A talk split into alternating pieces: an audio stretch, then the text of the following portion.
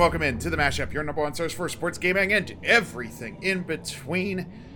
I am your host, Jake Patterson, and um, yeah, uh, I was gonna record this show on Tuesday like I normally do. Then I twisted the crap out of my ankle and uh, didn't feel like recording. So, day late this week, but uh, I'm glad it was a day late because there's a lot of new stuff to talk about that happened in just the first couple hours that, you know, everyone was awake on Wednesday.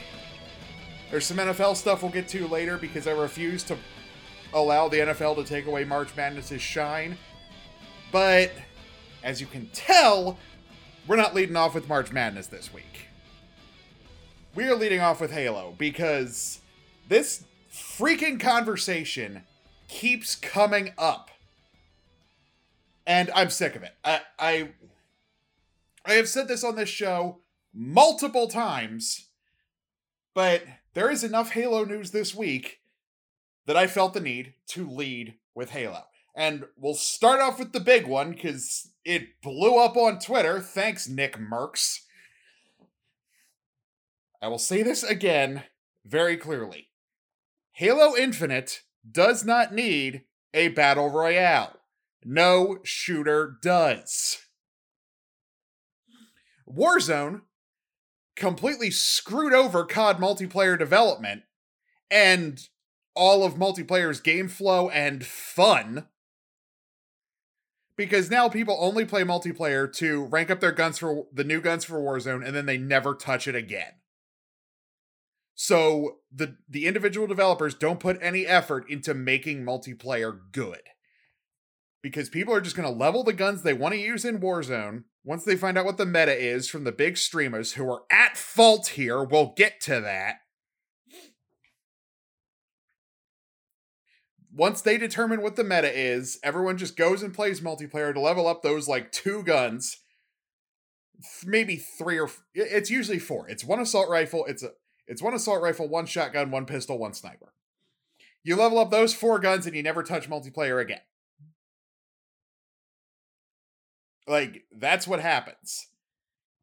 And hopefully they hopefully COD will stop with that bullshit soon, but Warzone actually makes the money. I don't see that changing, unfortunately. Halo is a completely different ballgame. The way Halo is one, this is the big one. A BR would not fix Infinite's problems. First month, we had game breaking bugs and crashes constantly. That's mostly been fixed. I haven't had.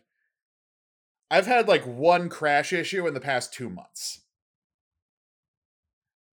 Like, even when I'm not streaming and I'm just playing offline just to like uh, grind event cosmetics, because the TAC Ops cosmetics were really good. Don't let anyone tell you any different. Like I, I wanted to grind the TAC Ops cosmetics, and I like playing SWAT. So it was it was a much more fun event than uh Tenrai with Fiesta, because Fiesta just makes me angry. And it was a much more natural progression of playing Halo than Attrition. Attrition was fun, and the Cyber Showdown cosmetics were good, but the best Cyber Showdown cosmetic was Neon Superfly. It was just in the store for 10 bucks. Like that's that was the best Cyber Showdown cosmetic. Electric bubblegum armor coating is okay. I just don't really like hot pink. So I I, I unlocked electric bubblegum and uh, I unlocked the neon screen. Um the only one I didn't unlock was the mohawk, which is kind of disappointing. But adding neon to a Spartan just is just asking to get shot in the head like adding neon to your helmet area in Halo is just asking to get shot in the head. So hopefully that th- this is a rambling conversation, but what else do you expect from me? Halo Infinite's problems would not be fixed by adding a battle royale. The game would still be unstable. Cheating would cheating and hacking would get even worse.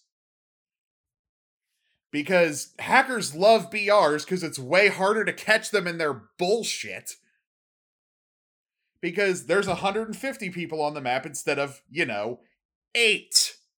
Or even in Big Team Battle, 24. it's a lot harder to catch them in their bullshit in a BR. So, no, Halo Infinite does not need a BR. What Halo Infinite needs is the big one more maps and modes.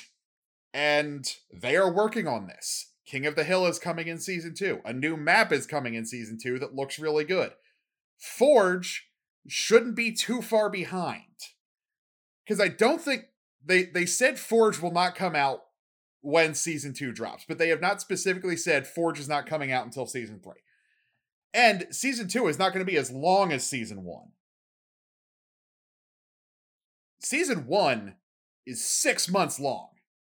Like, the game came out in November. We don't get season two until May. We still have another two months. Or month, really, because March is almost over, which is weird to say out loud, but we, we have basically another six ish weeks until season two drops. Compared to how long season one was, season three is going to come out in no time. Season three is going to come out in September. September?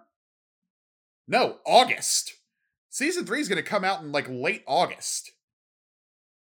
So, cut 343 some slack here. They said co-op campaign will probably take until season three. Forge doesn't seem like it. Forge will probably be mid-season two, at least for what I've seen recently. Forge is still projected for mid-season two, which is good. We desperately need more maps and modes. We desperately need Forge. We desperately need co-op campaign. Because those are pillars of Halo. Like, I know Forge hasn't been around forever. Like, think about it this way Forge is a pillar of Halo. It was added in Halo 3. Think about that. Forge is an absolute pillar of this game. And it was added three games in.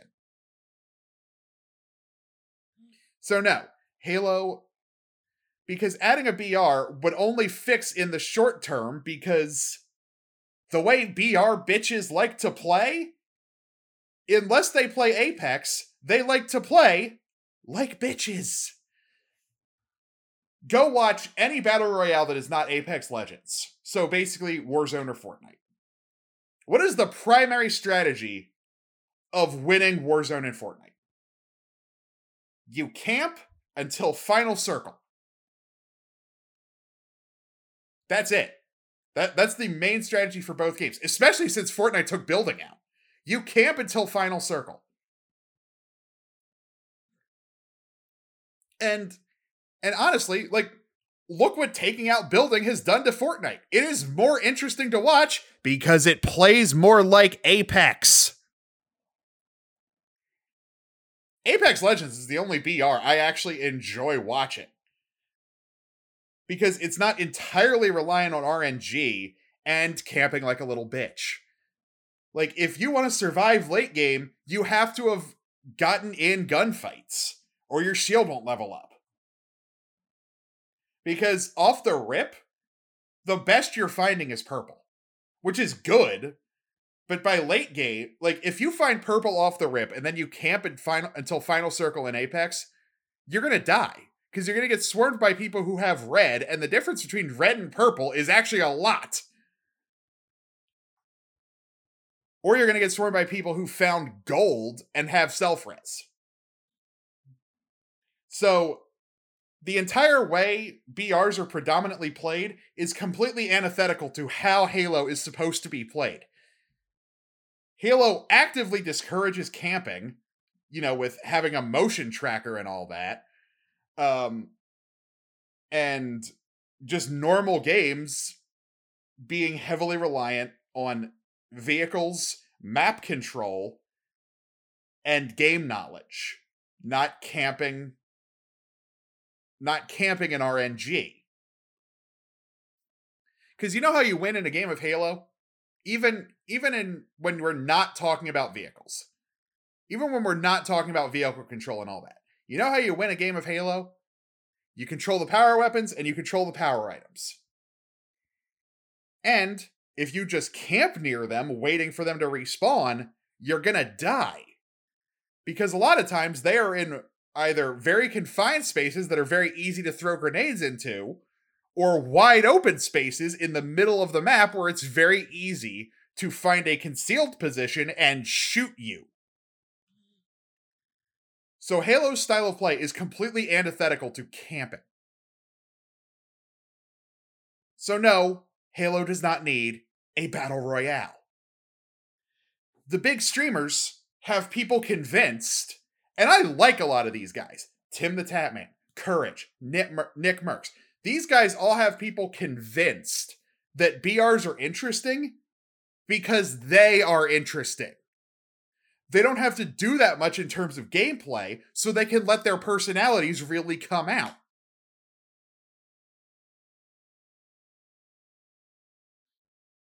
Like, Tim the Tatman is the most funny when he's not playing Warzone. When he's like playing Wordle or he's or he's playing GeoGuessr or when he's spectating. Like that is the that is the time Tim the Tatman is the most interesting. Not when he's playing. Not when he's like sweating his ass off playing Warzone. He's not that interesting because he's not that engaged with chat. Like when he's screwing around which BRs also allow until you're in a fight because, you know, you don't respawn. When he's screwing around, that's when he's the most interesting. Same thing with Nick. Same thing with Courage. Same thing with Doc. And anyone who has listened to this show knows my opinion of Dr. Disrespect. I really don't like it. Because he's not actually that good at anything other than Call of Duty and likes to act like he is just an expert on what gaming should be. How can you like before Halo Infinite came out and we knew about all the problems it has? How can you watch the Halo Infinite campaign reveal trailer, which was really freaking good? Go back to October, put yourself in that mindset and rewatch that trailer. It was really freaking good. How can you watch that and say, "No, I think this game needs a BR"? How twisted does your brain have to be to work that way? I mean, this is the guy who's who's calling out YouTube gaming on Twitter and acting like he's so much better than them when he has openly said he's not going back to Twitch. So clearly his brain doesn't work entirely right. I mean, he he walked into a a bathroom with a with a hot camera and a hot mic at E3. So clearly the guy's brain doesn't work all that well. But give me more maps, give me more modes, which they are doing. King of the Hill is coming in season two, and a new map is coming in season two. Give me more maps, give me more modes, and give me Forge. That's all I need. But like because I'm not that great of a forger, but Forge is so much fun to play around in. Like go boot up MCC and play their Forge. You can spawn a saber you know, the thing you used one time in the entire Halo franchise and one of the best levels in the history of Halo. I mean, uh that that's not the best one. Like Long Night of Solace is really good. It's not even the best level in Reach. It's one of the best campaign missions in in the history of Halo and it's not even the best one in Reach. But you can spawn a saber in in Master Chief Collection Forge. And the chaos of flying around a ship meant for space combat on even the biggest Halo maps is so much fun. Let me do that again in Infinite. The big team battle maps on Infinite are huge. Let me spawn a saber. Like, like just create a dogfighting map. Spawn a saber at each end, and you have variants. One with a banshee, one with a uh, a wasp. You have three variants of it one with a saber, one with a banshee, one with a wasp. And you spawn them at each end, and it is just a 1v1 dogfight map with like obstacles in the sky. Let me do that again, because you can do it in MCC. Give me another blank slate map I can just screw around with with my friends on Forge. Give me another Forge World. Forge World was a freaking awesome map because a lot of HCS maps in the Reach or MLG maps in the Reach era were just made on Forge World. They were just like floating out over the water and they were really good maps. Like you could just you could just copy and paste Forge World from Reach and just say, "Oh yeah, this is on Zeta Halo." Like this is a different like reskin it a little bit to make it look like Zeta Halo and say, "Oh yeah, here.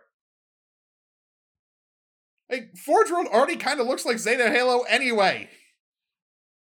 Just drop for you don't have to make any changes. Just change some of the aesthetics to make it more like look like Infinite instead of Reach. Drop it in and you have a super happy community. We don't need a battle royale. That genre needs to die, not keep growing.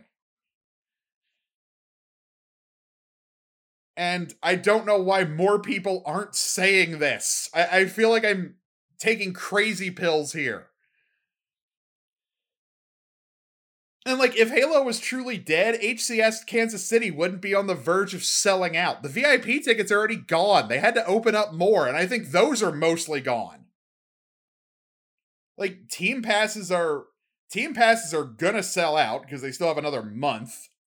They they literally have five weeks because HCS Kansas City starts on April 29th. It is currently March 23rd when I'm recording this. And like they're going, like they're selling.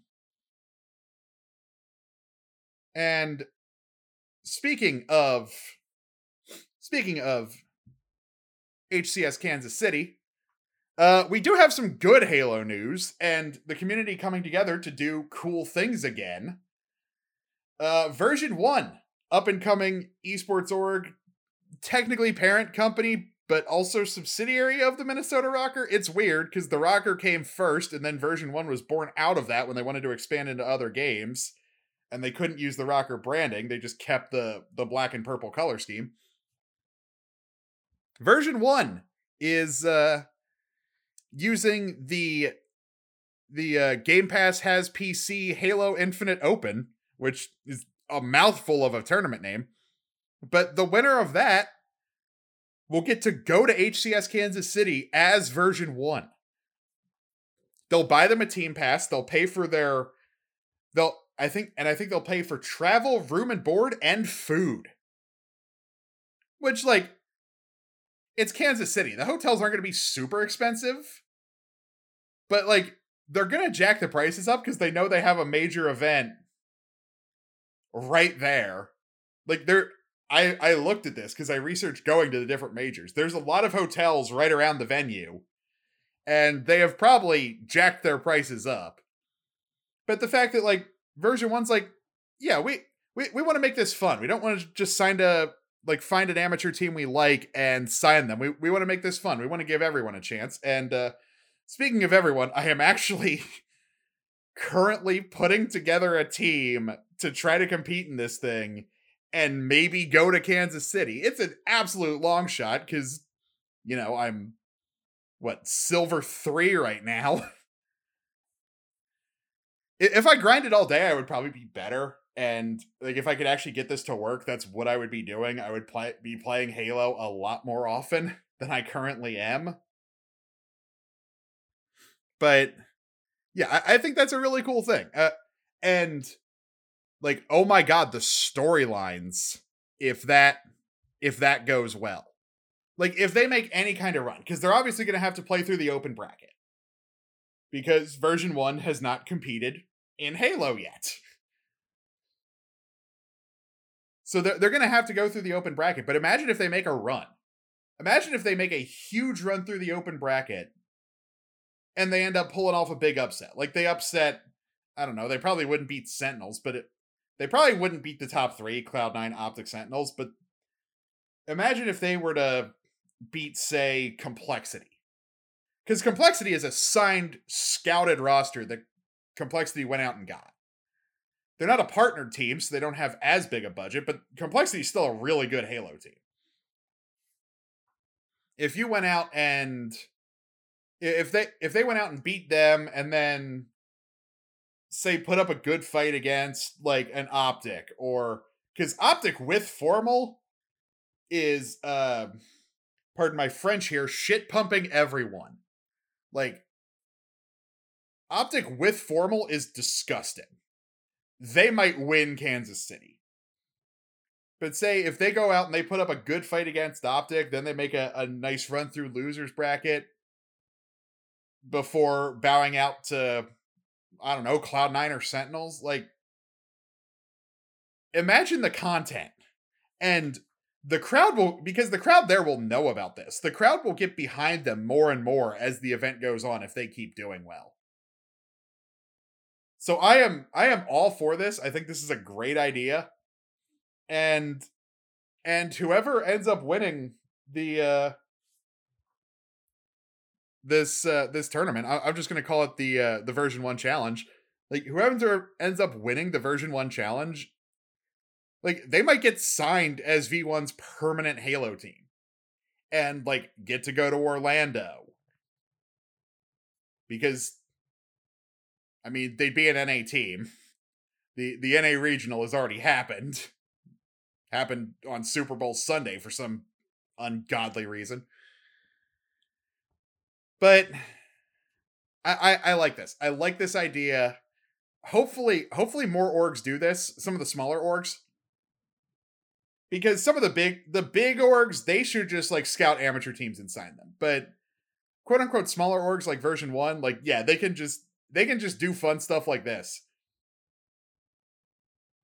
or heck make make it really cutthroat just like invite some of the top some of the bigger orgs just like invite top amateur teams to compete and and winner and winner gets signed like that'd be fun to watch that that'd be one that hey, orgs, I'm giving you free content here. Just pick like the top 8 or the top 16 North American amateur teams. Hey, or whatever the amateur teams are in your region. Europe, uh Australia, New Zealand, uh Latin America. Like just find the top amateur teams in your region, however many you can get put them in a tournament bracket. Winner gets winner gets a one event contract. Winner gets a one event trial contract as your rep. And if and then you just go from there. Like the content to come from that would be insane. That would be so much fun. Like orgs, that idea is out there for free. Please do something with it. But uh, in in other Halo news, not directly related to the game, in uh, by the time this episode comes out and you're listening to this, the Halo series will have already started on Paramount Plus. And uh, despite some very clickbait articles, some very, very clickbait articles based on what I've heard from sources I trust, like, oh yeah, they they're saying like, oh yeah, we didn't we didn't really think about the games. That's more of a um because clearly they thought about the games. The design is the design of everything is picture perfect. Like I could see something for a split second and immediately recognize what it was. Spirit dropships, all of the UNSC and Covenant weaponry and vehicles. Like like we saw a warthog, like the front end of a warthog for a couple seconds in one of the trailers, and you immediately knew it was a warthog. It looked like a warthog, it sounded like a warthog. Same thing with the spirit dropship and the uh the energy sword. Like the energy sword, you hear in one of the trailers, you hear the thing ignite, and it's that same that same like very iconic like almost on the level of a lightsaber ignition. It's not on the level of a lightsaber ignition. Like the level of a lightsaber ignition is insane. But an energy sword, when you switch to it and and bring it out, that's up there. Like ga- at least gamers know that sound. And like the elites look perfect, so clearly they looked at the games because they got the designs absolutely dead on. Cortana looks a little weird, but she's supposed to look like Halsey, so they uh they they had to make her look like the actress who they got to play Halsey, which you know should have just been Jen Taylor, but hey, and she's playing Cortana. What? Why couldn't you just get Jen Taylor to play Halsey? And I, we knew from the beginning it was going to be a different timeline. Like Chief Spartan team isn't blue team, it's silver team. So already there's a difference. But it's st- I'm pretty sure it's still Fred Kelly and Rebecca. Like it's still it's still Chief Fred Kelly and Rebecca. So it's it's still the same team, but they're calling them by a different name. So like we know there's going to be deviations from the main timeline. Like the fall of Reach hasn't happened yet. But yet we're still looking for a Halo ring. So the timeline is going to be out of order. That's fine. Like honestly, if they do this right, which I think might be where they're going, it could justify why the attack on Reach is such a big deal. Because I don't know. It's never explained if the Covenant in Halo Reach. It's never explained if the Covenant know how important Reach is to the UNSC. Because Reach is a military production hub for the UNSC. Like, there's a massive ONI base there, and there are a lot, a lot of of weapon and vehicle production going on there. So, like, if the Covenant knows that, sure, they would target it, but they could also target it as retaliation for destroying the first ha- for destroying a Halo ring, because they consider Halo rings sacred. So it's like, oh, you destroyed one of the sacred rings. We're gonna go blow up one of your most hab- we're gonna go attack one of your most habited, most important planets. Because Reach's population is near Earth levels. Like, Reach is a massive population center. That's why it going down was such a big deal in the Halo timeline. Like, imagine if the fall of Reach was the end of season one. Or imagine if season one ends with with like like a, a reference to team saying something about the win uh we have a winter contingency on reach. Like imagine season one ends with that. I know i'm getting my hopes up here but i can see where this trajectory is going based on the fact that the fall of reach has not happened yet. And my opinion is as long as they hit major points in the timeline, the fall of Reach, the destruction of the ring, the invasion of Earth, like like you could do those in any order.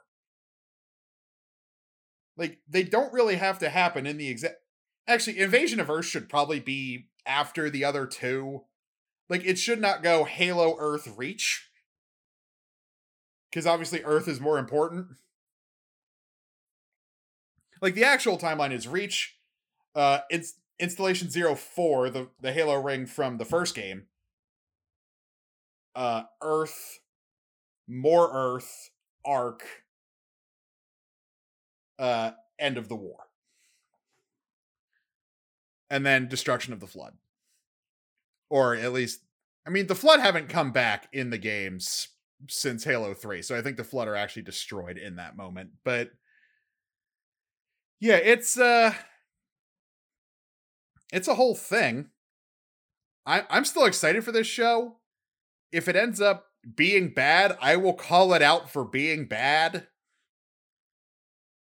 But for right now, until I watch a first episode, I'm going in with an open mind, reasonable expectations,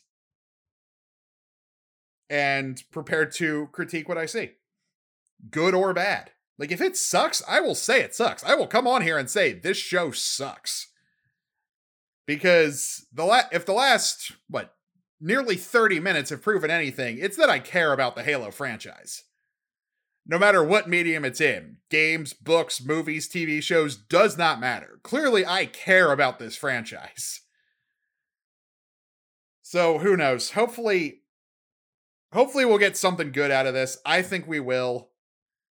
Like the guy playing Chief, he's got he's got most of the mannerisms completely down from what I've seen in the trailers.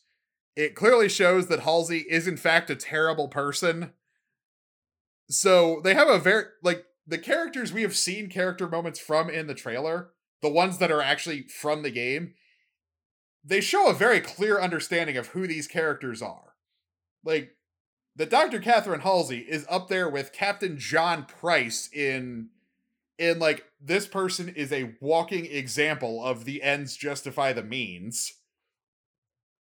Cause go back and play any game with Captain Price in it. That man that is that is his personal code. The ends justify the means. It's the same with Halsey. Like Halsey sucks as a person. She played a direct role in saving not only humanity but the entire universe. She's still a terrible person, and clearly the show understands that. So that's what I got for uh, Halo. Did not expect to lead the show off with this, but uh, here we are. Up next, we'll uh, completely switch gears and talk some March Madness. That's coming up next here on the mashup. All right, welcome back to the mashup. Let's uh, let's get into some college basketball, shall we? And I have mixed feelings about this tournament, mostly because like the Thursday Saturday games were so much better than the Friday Sunday games. Like we had a lot more close games on Thursday. The the Friday games were incredibly chalky. And most of them are blowouts. Like it took it took until like the end of the two o'clock window to get a good game, and that was Davidson, Michigan State, which was a really good game. And then you had Colgate, Wisconsin, last game of the night, also really good, even though the the refs kind of ruined the end of that one. The the refs really ruined the end of Colgate, Wisconsin. But like on Thursday, you had a bunch of upsets.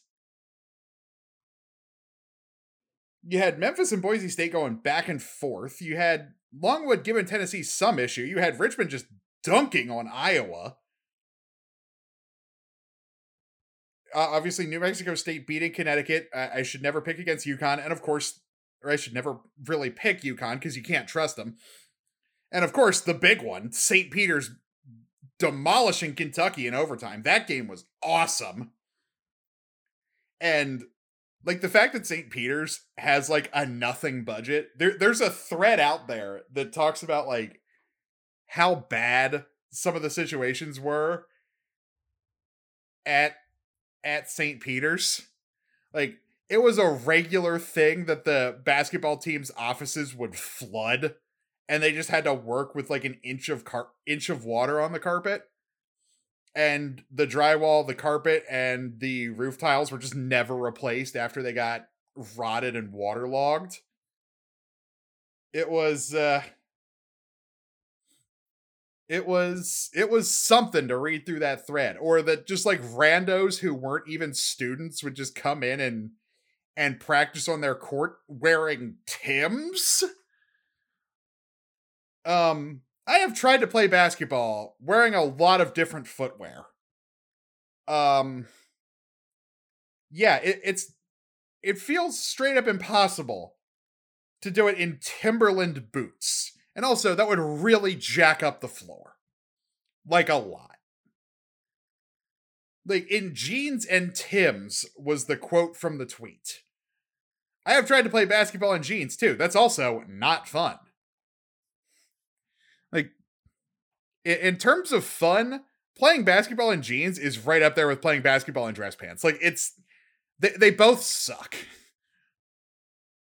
you, you get a little bit more freedom of movement in jeans, but not much. like, not much at all. I, I don't know how the heck people played basketball in Converse when that was a common thing to do. That sounds painful. But, like, some of those tweets were insane to think that they beat Kentucky. And they were clearly the better team the entire game. Like, that's the sad part. That wasn't a fluke. St. Peter's was the better team in that game. Which is hilarious given my hatred of John Calipari. But like I I think it's I think it's hilarious because I absolutely despise one and done recruiting. I, I think it's I think it's an overall detriment to college basketball. And John Calipari has been the face of that for a decade. And I'm glad that it's finally catching up to him that uh, these smaller schools who guys don't go pro right away or don't transfer to bigger schools right away just absolutely dominate him in the tournament. I think that's hilarious. Like Kentucky had no business winning that game even if they did. Just from the way they played. They were sloppy, they were undisciplined, and their defense sucked. And of course, since the game wasn't anywhere near Kentucky, the crowd was massively getting behind St. Peter's, and now St. Peter's gets to play in Philly. St. Peter's University is in Jersey City.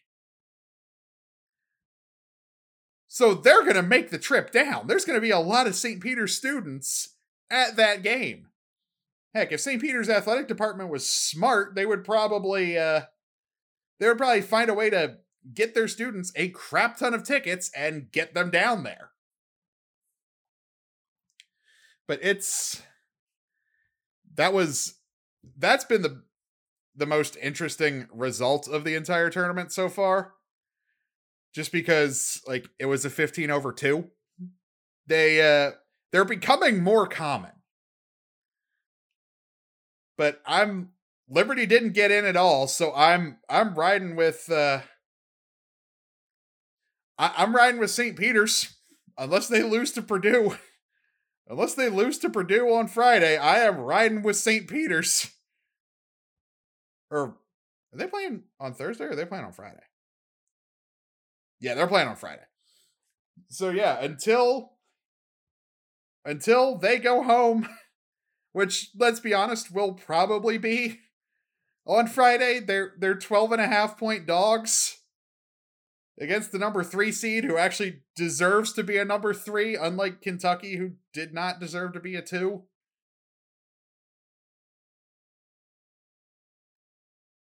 But th- this tournament's just been weird because it's been this weird mix of like the first grouping, the Thursday Sunday grouping had a lot of upsets. Like, there were even upsets on Sunday. Like like the the obvious big one was Miami beating Auburn and TCU taking it to Arizona where they had to they had to go to overtime. And the big big one, Iowa State beating Wisconsin, which just proves th- those upsets proved the the big upsets this year have proved two things. The SEC was really overrated, and the Big 10 was really overrated. because between the two of them, they have three teams left. And uh, other than other than St. Peter, other than Purdue, they're all uh, they're all dogs. Arkansas is a nine and a half point dog to Gonzaga. Michigan is a five point dog to Nova and then Purdue is a a 12 and a half point favorite over St. Peter's. So two of the three are two possession two or more possession dogs. Honestly, not 10 is what? Four possessions? Two threes, two twos. Yeah, uh, like Yeah, that's a that's a that's a four or yeah, that's a four possession game because even then three threes, that's not enough three threes and you need a four point play to even tie that. So yeah, that's a that's a two three possession favorite in both of those games. And if if you want to get technical with Arkansas, that's really a four possession game because four point plays are so rare in college. Four point plays are just rare in basketball in general. But like it was not a good it's not been a good year for the Big 10 or the SEC in the tournament. Same as it's it's basically the same as uh it's basically the same as the Pac-12 last year where the Pac-12 was just a joke. The Pac the Pac-12 was a complete joke in the tournament last year. But that's it, it's going to be it's going to be an interesting set of games on uh on Thursday night. I'm I'm looking forward to some of these because I don't think I think Arkansas can pull the upset over Zaga if Gonzaga plays like they did early against uh who did they against Memphis. Like if if they play like they did early against Memphis before they made that big run, Arkansas can beat them. Like, because Arkansas plays a very similar up tempo style to Memphis, and Eric Musselman could could uh, inspire a turtle to run through a brick wall. So I'm actually I'm actually riding with Arkansas on this one. I if nothing else, they cover. Because nine and a half to that Arkansas team, that's an insult. If nothing else, they cover the spread. They might not win outright, but they're going to cover that nine and a half line. Uh, I think I think Michigan's time has come. The Big Ten's not was clearly not very good this year. Uh, I'm sorry for doubting Nova and picking Baylor to beat them in the finals because you know Baylor went and lost to UNC in overtime. So I'm I'm definitely riding with Nova in that one. I, I Texas Tech's only a one point dog. They can absolutely beat Duke because uh, Duke is Duke is Duke is still Duke. They're they've fallen off since Coach K has embraced one and done recruiting. And I don't think they have it in them to beat a really good team like Texas Tech. Houston, Arkansas, that'll probably be the best game of the day on Thursday. That one's gonna be that one's gonna be a banger. That that one's gonna be an absolute banger. Like Friday's got some good. Friday's got a decent lineup too. Uh, St. Peter's Purdue should be fun just to see if St. Peter's can be the first 15 seed to reach the Elite Eight. Like, only three 15s have made it to the Sweet 16, and all of them have happened within the past 10 years. It was Florida Gulf Coast in 2013, where they got demolished by Florida in the Sweet 16. Oral Roberts lost close in the Sweet 16 last year. Maybe this is the year where uh, where a 15 seed does make it to the Elite Eight. If if they could do it against anyone in the Sweet 16, I I honestly think Purdue is the most likely. Like maybe Purdue or like Iowa State.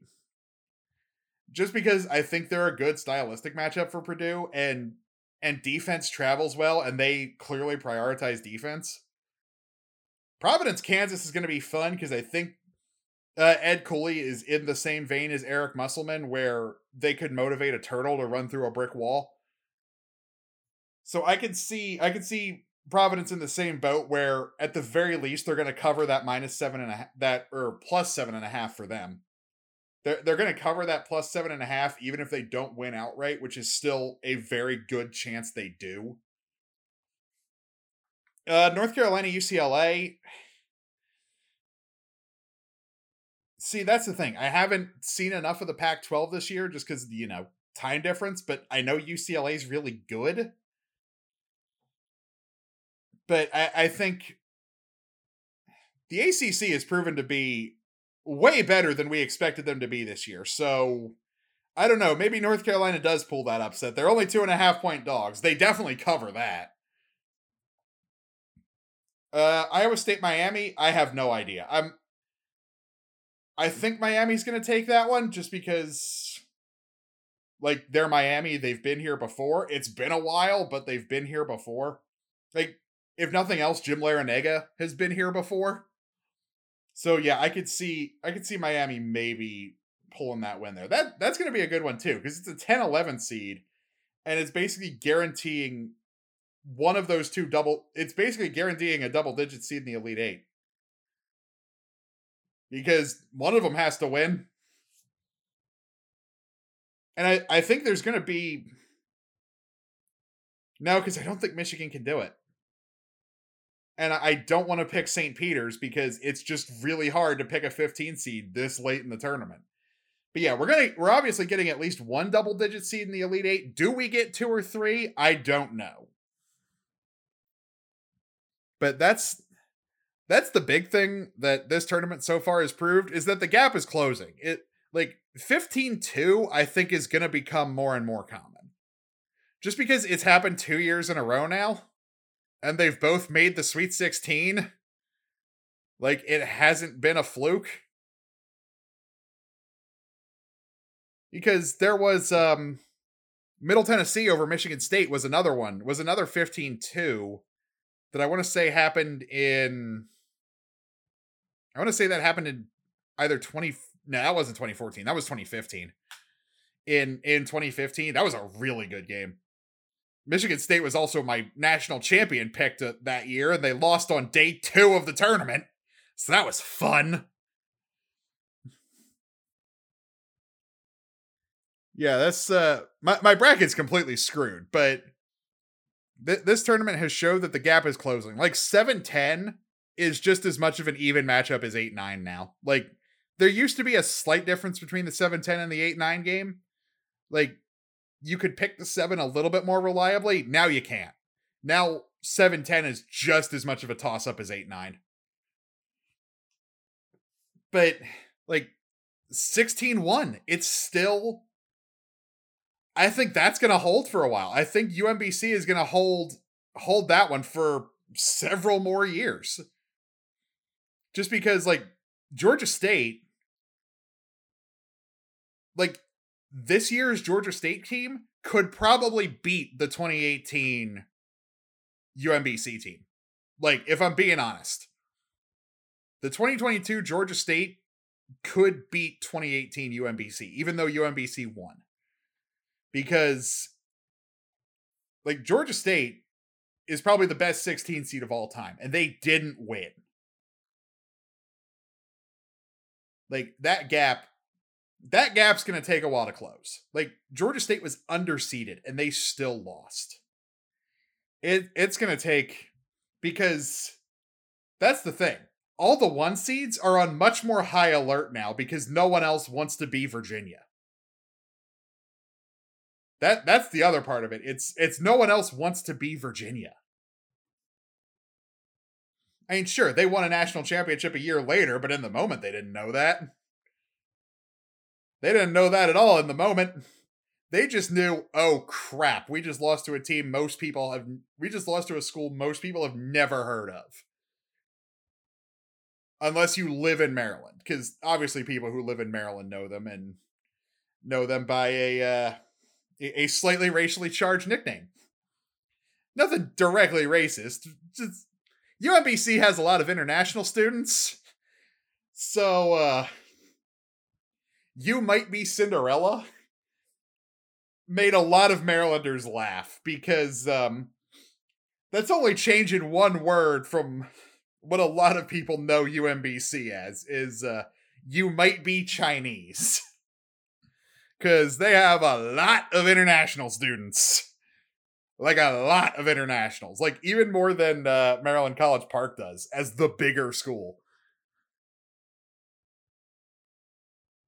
But yeah, it's uh I think I think the Sweet 16 is going to make up for the kind of lack of upsets we had in 64 and 32. Like the Sweet 16 and the Elite 8 because I can see I can see a few potential upsets here. I can see Arkansas, I can see Texas Tech.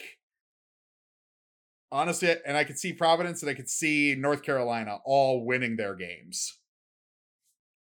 Like if I if I had to pick those the upsets to happen this weekend, I'd go with those. It's going to be Arkansas, Texas Tech, Providence and UNC. They're they're going to get big wins this weekend and I hope we get a buzzer beater in there somewhere.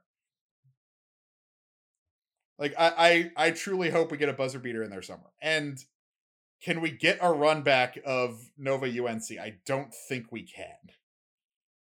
I I don't think we can get a run back of uh of of Nova UNC.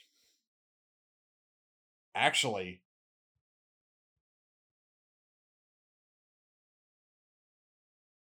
I think we can. Cuz I think uh because East West is one side of the bracket, South Mid- South Midwest is the other side. Yeah, we we could potentially get Nova versus UNC in the finals again, and uh, while neither team, especially UNC, are as good as they were back then, when those two teams meet in the tournament, magic happens. Like honestly, I kind of want that now. I kind of I kind of want a run back of uh, of UNC versus Nova to uh, to happen again. Let me check the ESPN bracket and see if that can actually happen because I can read the the tournament challenge bracket better than I can the one on uh, the score. There you are. Let's see. Let's let's just uh, let's just take a look. Can they meet in the final four? I don't. Oh my god! I yeah.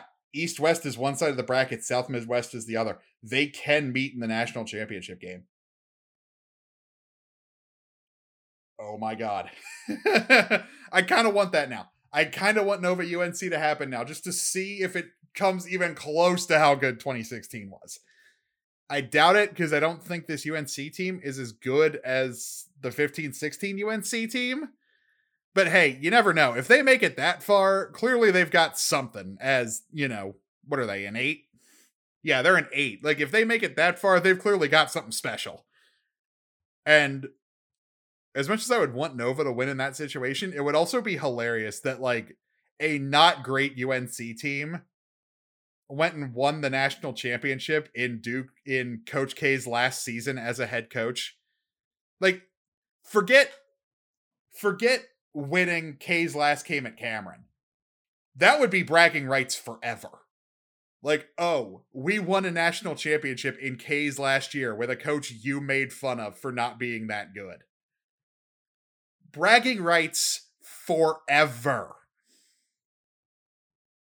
They already have that. Imagine adding a national championship on top of that, because I think they'd have to beat Duke to get there. Would they would they have to beat Duke to get there? Are they on the same Oh my god, they're in the same part of the bracket. They would have to beat Duke in the final four to get there. I, I want this to happen now. I don't think it will, but I want UNC to beat to face Nova in the national championship and have to beat Duke to get there. I want that to happen now. I don't think it will, but that would be so freaking funny.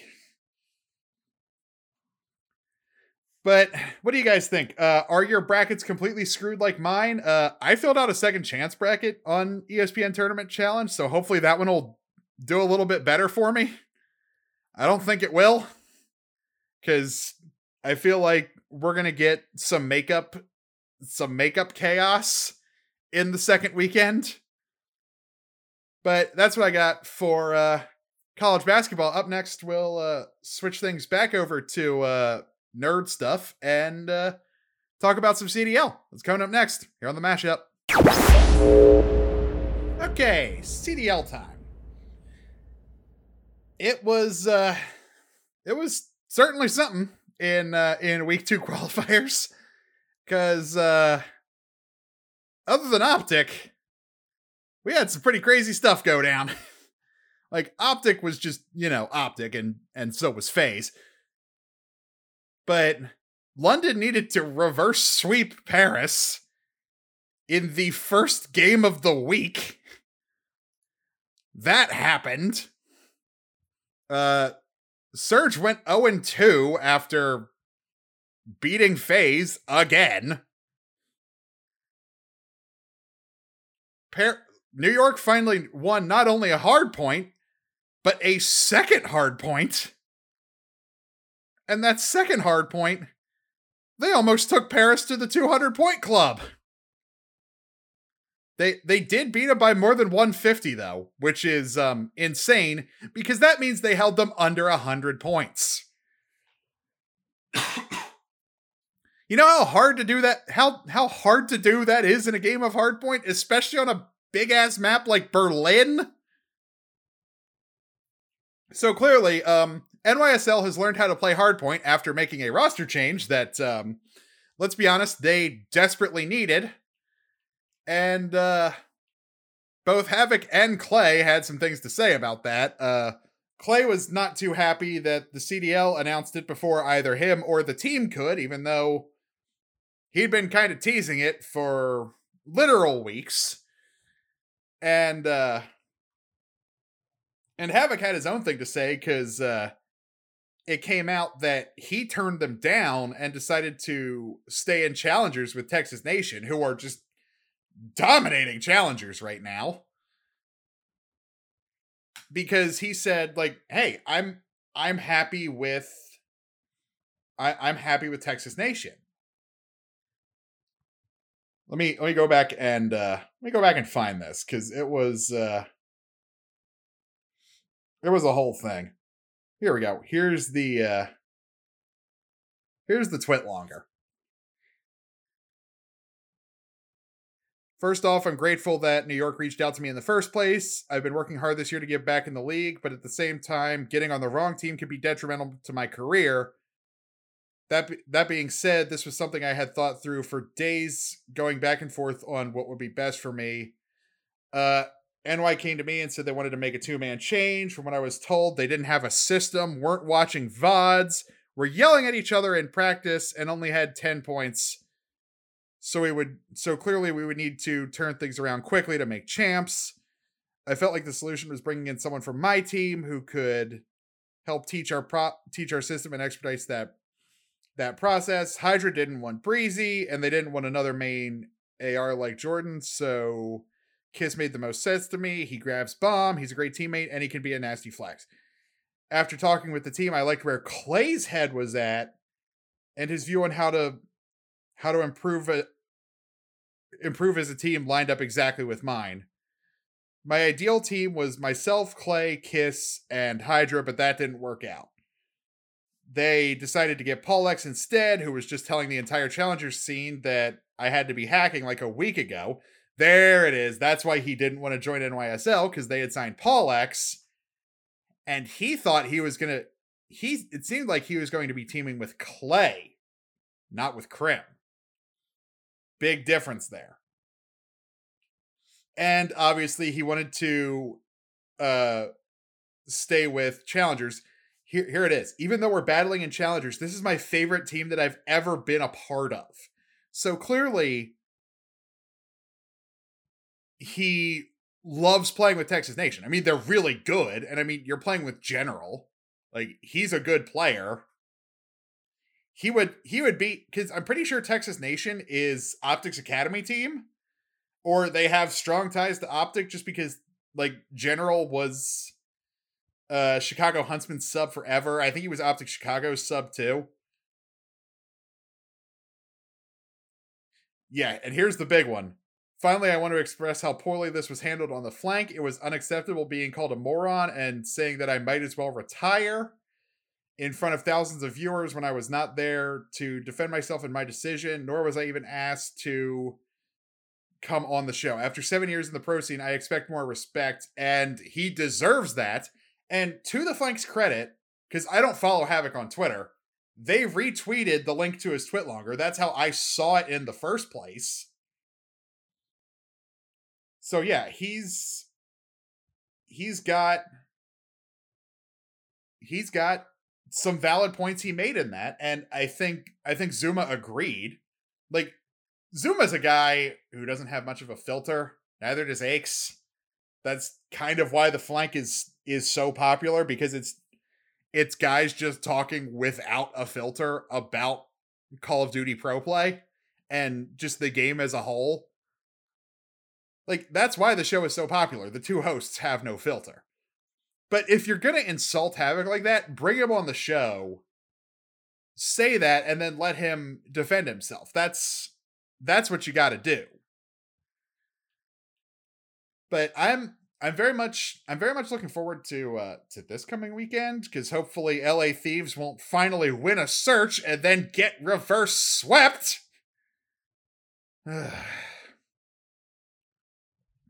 including a loss on Gavutu Control. We've been calling Gavutu Thieves Island since the beginning of the season. Now they can't win there at all. Because they lost there to FaZe and they lost there to London. I'm pretty sure. Yeah, twice. They, they lost there to FaZe because they lost uh, Gavutu Hardpoint, which is supposed to be their bread and butter mode at the major. Then they lost Gavutu Control to London and Gavutu Hardpoint to London in just a regular ass match. And uh, got swept because they, you know, can't win search. And then, you know, they finally win a search. They're up two on Røkkr, going to Gavutu Control. You think, oh, hey, we're we're pretty good here. Nope, they lose Gavutu Control. And uh, they get reverse swept by the kings of the reverse sweep themselves, Minnesota Røkkr and now they're uh they're 0 and 3. So uh yeah, get your crap together, thieves. And getting your crap together does not mean making another roster change. The roster is fine. You just need to play better. And uh and do more search scribbing. But you have LAG and Seattle Surge. So you have a chance here cuz I know the only team Surge could beat last year was LA Guerrillas, and Op- and Octane was a key piece of that. And now you have Octane, and Octane wants to get revenge on Seattle Surge. So this weekend, you know what you have to do. Just rely on Octane and his gorilla killerness and his Surge hate. Just rely on that, and uh, you might be okay heading into uh heading into the stage 2 major. Cuz right now you're not looking great. Right now you're uh, you're headed for uh starting off in losers bracket. And God only knows who you'll face in uh in your first losers bracket match next weekend. And shout out to Røkkr, they sold out the weekend already.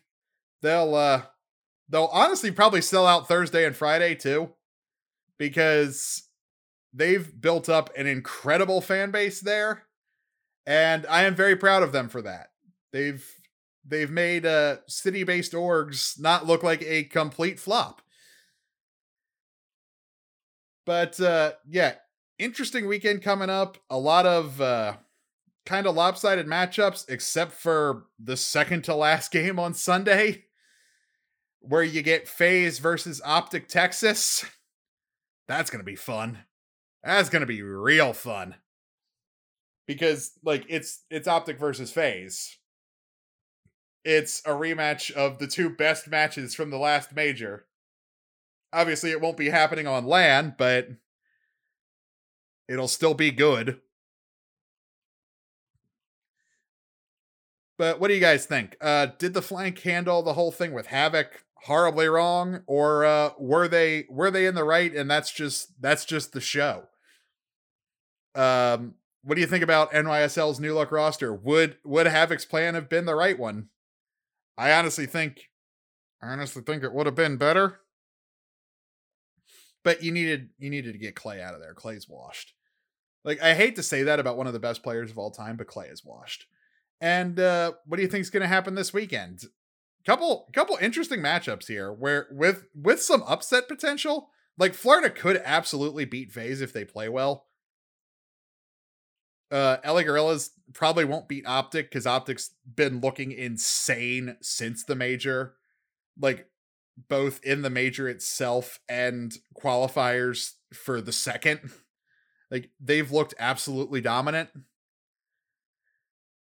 so we'll see We'll we'll see. They they finally learned how to play search, which uh, has been plaguing Optic for years, and that's what truly scares me is the fact that they actually know how to play search now. But that's what I got for uh, CDL. Up next, we uh, have some NFL stuff to talk about. That's coming up next here on the mashup. And since it is a year-round sport, we do have to talk about the NFL because some big stuff happened in just the past couple days. So, after saying they were out of the Deshaun Watson sweepstakes and uh,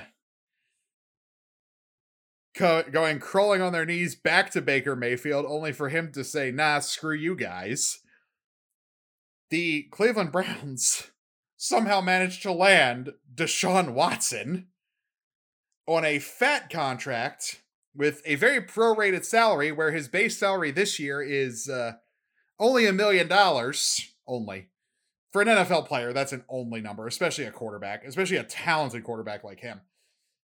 Um but yeah he's probably not going to play this year cuz uh last time I checked those 22 civil suits are still out there. Even though a criminal grand jury refused to prosecute, those 22 civil students are still out there. That doesn't prove his innocence. Saying there's not enough evidence does not prove innocence. That says we can't prove beyond a shadow of a doubt. Because I I I love that uh I've taken a couple law classes like one and a half, beyond a shadow of a doubt is the standard for criminal law. A lot of times with sexual assault cases, it's really hard to prove it. Because how do you prove it? Unless you have a camera or the women report immediately after it happened, which uh, unfortunately does not happen often. How the heck do you prove it? Now, if it gets proved that he's that this didn't happen, uh, both the NFL and the court system owe him an apology. And he should be able to play this year, no problem. Now, if it comes down that he did actually do this and he's only suspended for a year, oh man, the hammer is going to come down on the NFL because they suspended for they suspended suspended Calvin Ridley for a year because he was gambling while not playing. And he bet 1500 bucks over the space of a couple days. For him, $1500 is chump change. And Josh Gordon got suspended 6 years, which at his age is basically a lifetime ban for smoking weed. Which I get multiple offenses, but in most states, smoking weed is not illegal. And as long as you're safe when you're doing it, it really only has the potential to hurt you. As long as you don't drive shortly after smoking or while you're smoking. Like, as long as you don't go anywhere while it's in your system and you're alone or with other people who are also partaking, the only potential damage you're causing is to you and other consenting adults. And again, in most states, it is not illegal. It's federally it's federally illegal, but in the states where it's locally legal, they don't do anything about it. And like even then, the feds don't really care. They have other problems to deal with. But if he only gets 1 year for multiple sexual assaults, the court of public opinion is going to come down hard on the NFL. And the fact that he set up his salary in this way means he expects to be suspended for the entire season. So Cleveland's going to be a disaster this year. Cleveland's going to be bad. And like I've seen people even outside of Baltimore say the Ravens still win the division this year. Unless the Bengals fix their O line, I would tend to agree. And that's partially me being biased, but the Bengals don't have a good O line. The Ravens defense was injured to hell and back last year, and they've made moves to fix their three main issues from last year pass protection, the secondary, and the really just the entire defense.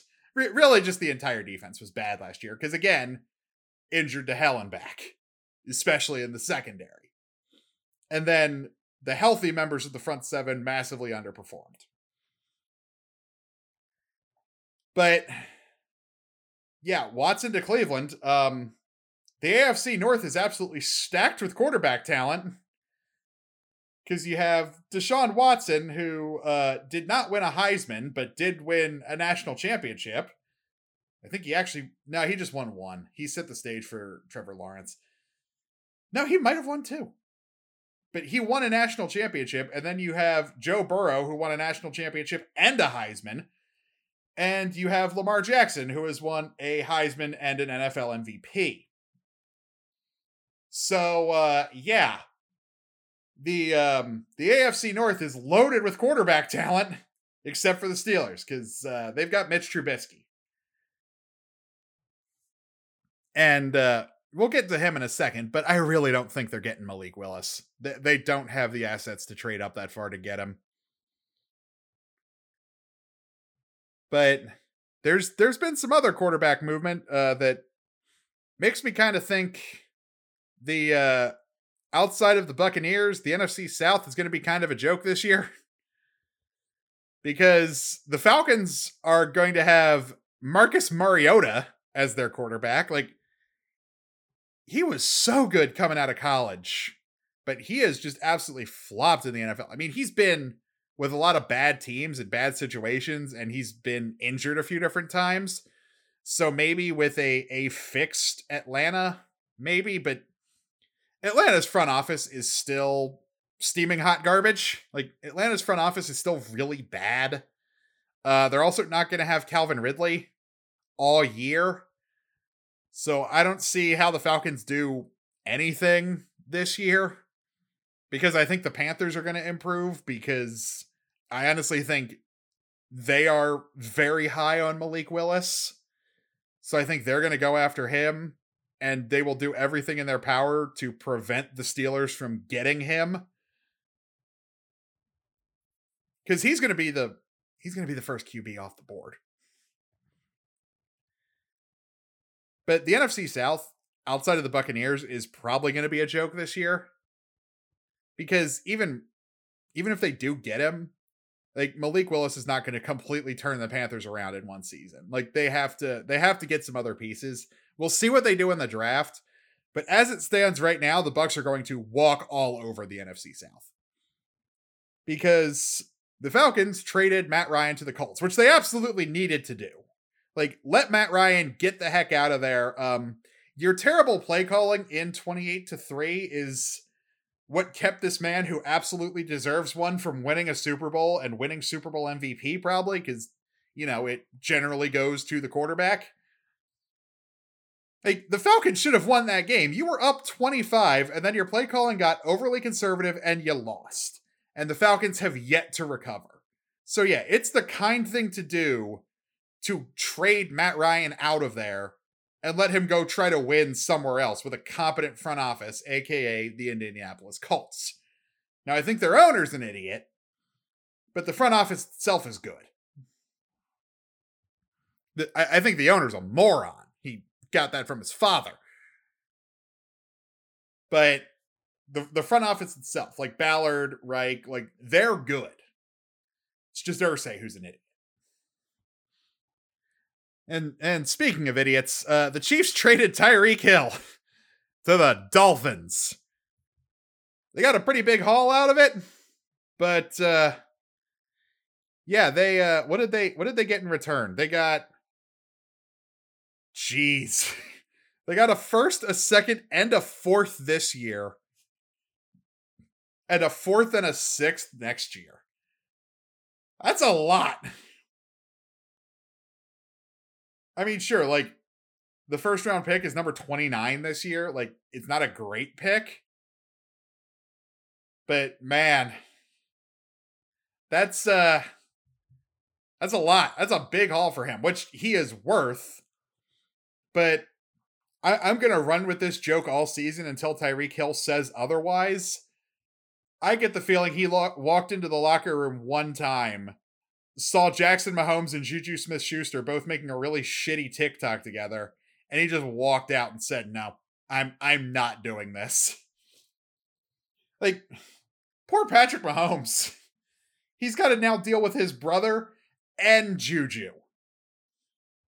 And based on what he's done the past couple years in Pittsburgh, like I know he's had a not good quarterback throwing to him, but clearly he hasn't been as good the past few years in Pittsburgh since Antonio Brown left because the defense would always key on AB and uh, and leave Juju open to do stuff. And then uh and then well AB left and defense started keying on Juju and he couldn't do anything to stop them from shutting him down and his attitude got a million times worse. So, yeah, I don't think this is going to work out. Because that just means you have another Jackson Mahomes hanging around the Chiefs who's only slightly better at football and just brings an absolutely toxic attitude to the locker room. I wouldn't want that. Like, Tyreek Hill is a terrible person. And he's still like, no, I don't want to be here. like, you are still going to be the number one option. You're better than Juju. So clearly something happened that just rubbed him the wrong way. He's like, no, I want out of here. And he's going to the Dolphins, where he's probably going to be the number one receiving option. Are the Dolphins going to be good? I don't know.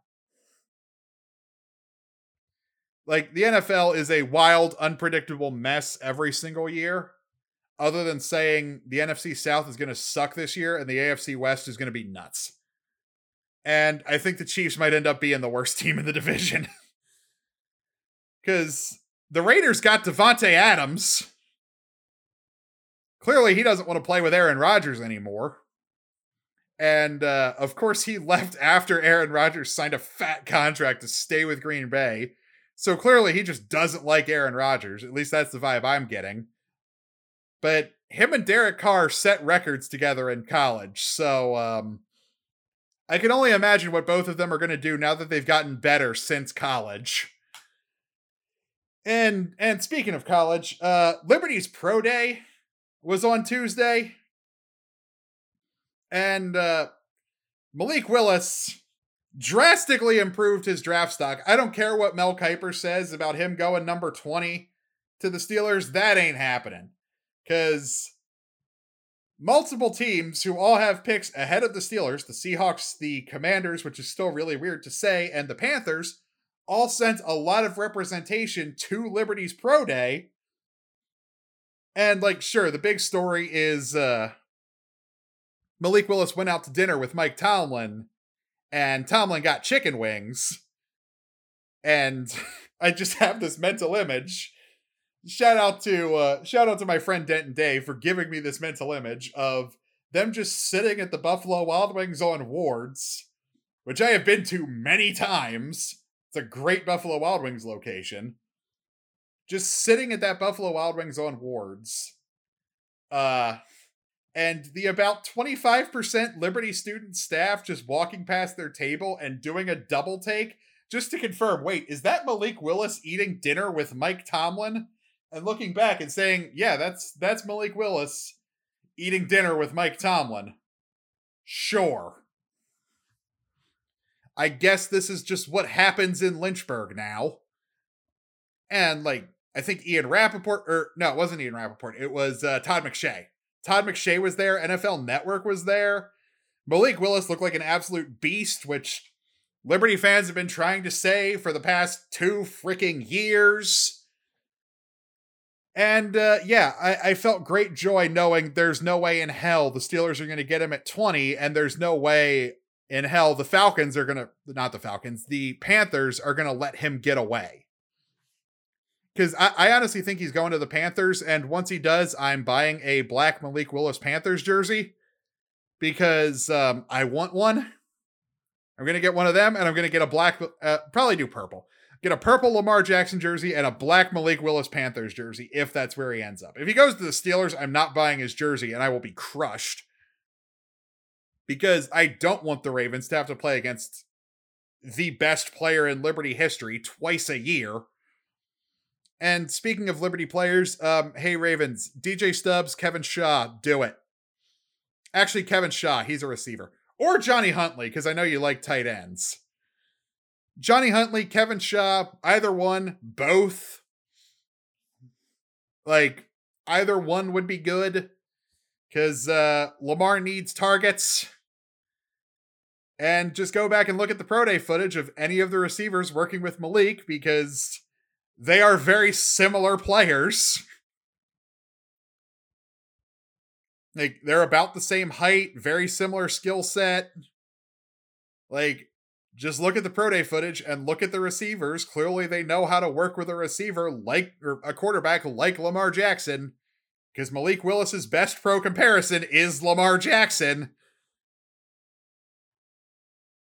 But I I'm just happy that uh, Malik, because a lot of a lot of national people are saying like Malik Willis is going to do good things for Liberty for the next ten years because he balled out at his pro day. He got to show off their incredible facilities because that indoor practice facility, I have never been in there, but I have walked past it many times. And I can tell you, it's really nice. It's it's a very nice facility. I have I have never been in there, but I've seen them practicing on both the field on the inside and the uh and the mini turf field that is right outside the indoor practice facility. Um, they're both really nice. And I have been in the football operations center. That building is incredible. And it got redone right before I graduated, so now it's even better.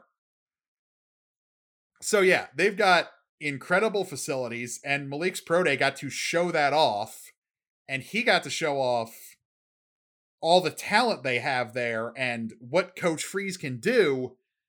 This is going to do good things for Liberty football for the next 10 years, and I love that. Yes, this is me being biased. I don't really freaking care. Because ESPN, NFL Network, and Pat, Ma- Pat McAfee and Barstool were all talking about how good Malik Willis is on Tuesday. So if they can do it, I can too. Just because I graduated there doesn't mean it from there doesn't mean it's not the truth. but yeah, Malik Willis. I hope he goes to the Panthers because uh, their jerseys are really cool and I want to have an excuse to buy one. Even if I almost never wear it. Because still a Ravens fan. I don't know what would happen in the event of a Ravens Panthers Super Bowl. I would be very conflicted. But if it was anyone else against the Panthers and Malik Willis is their quarterback, you bet your ass I'm wearing that Malik Willis Panthers jersey to the Super Bowl party, and I am cheering hard for the Panthers. Because I want a guy who graduate another guy, because Eric Green did. Twice, I think. I think he won one with the Steelers and with the Ravens. Or no, he just won one with the Ravens because the Steelers did not win one in the 90s. They only went. I want another guy from Liberty to win a Super Bowl. Because Rashad Jennings had the most talent, but he was never on good teams. He was on the Jags and he was on the Raiders, and then he was on the Giants.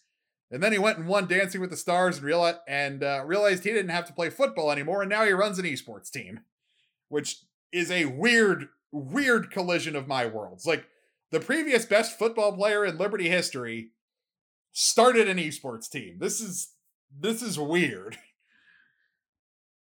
But uh yeah, that's what I got for uh the NFL. And uh two other cool things that I just wanted to talk about before we wrap up the show. Uh this is still so weird to say. Uh FaZe Snoop Dogg, because that's a thing. Yeah, FaZe Snoop Dogg is a thing that I can say and be a hundred percent serious. Like he was wearing a FaZe. he was wearing a FaZe Clan logo chain at the Super Bowl halftime show. Now he's getting a skin in both Vanguard and COD Mobile. And in typical Snoop Dogg fashion, he looks like a time period appropriate pimp in both games. Like, he's got a long trench coat. he got a long black fur lined trench coat with a vest and a big ass hat and some gold chains in the 40s in Vanguard. Well, in the 1940s. And then in what I assume is the 2040s for COD Mobile, he also looks like a pimp. Got a black and gold, like a black trench coat with gold trim. He's also got a chain and he's got his glasses on. He's not wearing a hat in that one. He's just showing off the cornrows, but I feel like that's more like near future fashion. Like near future kind of cyberpunky fashion is uh is no hat. You just you just show off the hair. And uh yeah, that is a thing that is happening in 2022. He got a he got a voice pack in Ghosts 10 years ago, which was hilarious because that was just when Infinity Ward realized Ghosts kind of sucked as a base game, so they just got really weird with it. And you got like actually good DLC maps because they were just super gimmicky and just fun and really freaking small. And they added a, a Snoop Dogg voice pack. So you would get you would get Snoop Dogg telling you you have your spy planes and your various other kill streaks ready. Which would be hilarious if they brought it back. It would not fit the Vanguard vibe at all, but neither does a Snoop Dogg skin. So, I mean, what are we doing here, Call of Duty? I think it's hilarious, but it's still really weird. Like we're getting a Snoop Dogg skin before we get like a Crim skin or a Scump skin or a Clay skin or a Simp, a Beezy, Cellium, Arcitys, really any member of Atlanta FaZe, Octane, Kenny, TJ Haley, Methods, like any of the star players of the COD League. Nah, we go with Snoop Dogg. I think it's hilarious, but it's still weird. And I know I haven't talked about League much lately, but uh, some very good news on the LCS front. LCS Spring Playoffs will have fans in the LCS studio, and tickets are sold out. I mean, the LCS studio, not very big. I think it holds a couple hundred people, but they do get really loud in there, and the LCS has missed that entire vibe.